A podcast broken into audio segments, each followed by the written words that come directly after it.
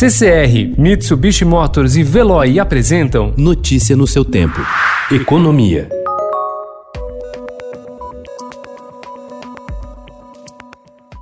A equipe econômica deve pedir a transferência do lucro do Banco Central obtido no primeiro semestre deste ano para reforçar o caixa do Tesouro Nacional, segundo apurou o Estadão. A medida será importante para garantir os recursos necessários à gestão da dívida pública no momento de forte aumento de gastos e maior dificuldade para o país se financiar no mercado. O resultado positivo deve superar os 500 bilhões de reais e pode ser repassado no segundo semestre mediante autorização do Conselho Monetário Nacional.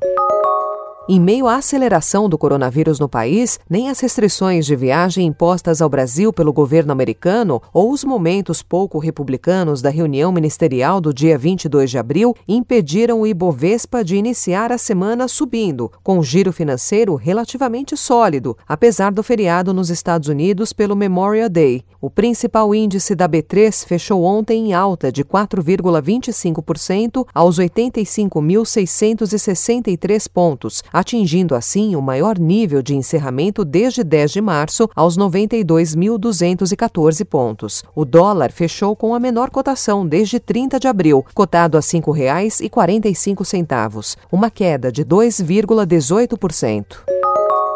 O investidor estrangeiro está pessimista com o Brasil, afirmou o chefe de economia e estratégia para o país do Bank of America, David Becker. Após cerca de 40 reuniões com investidores institucionais da Europa e dos Estados Unidos nas últimas duas semanas, Becker contou ao Estadão que o sentimento deve ser a percepção de que o país está combinando três crises ao mesmo tempo: de saúde com o coronavírus, política e fiscal. Becker diz que, com a sinalização mais firme sobre o compromisso com o cenário de ajuste fiscal, é possível o retorno de fluxo de capital externo de curto prazo para ativos brasileiros.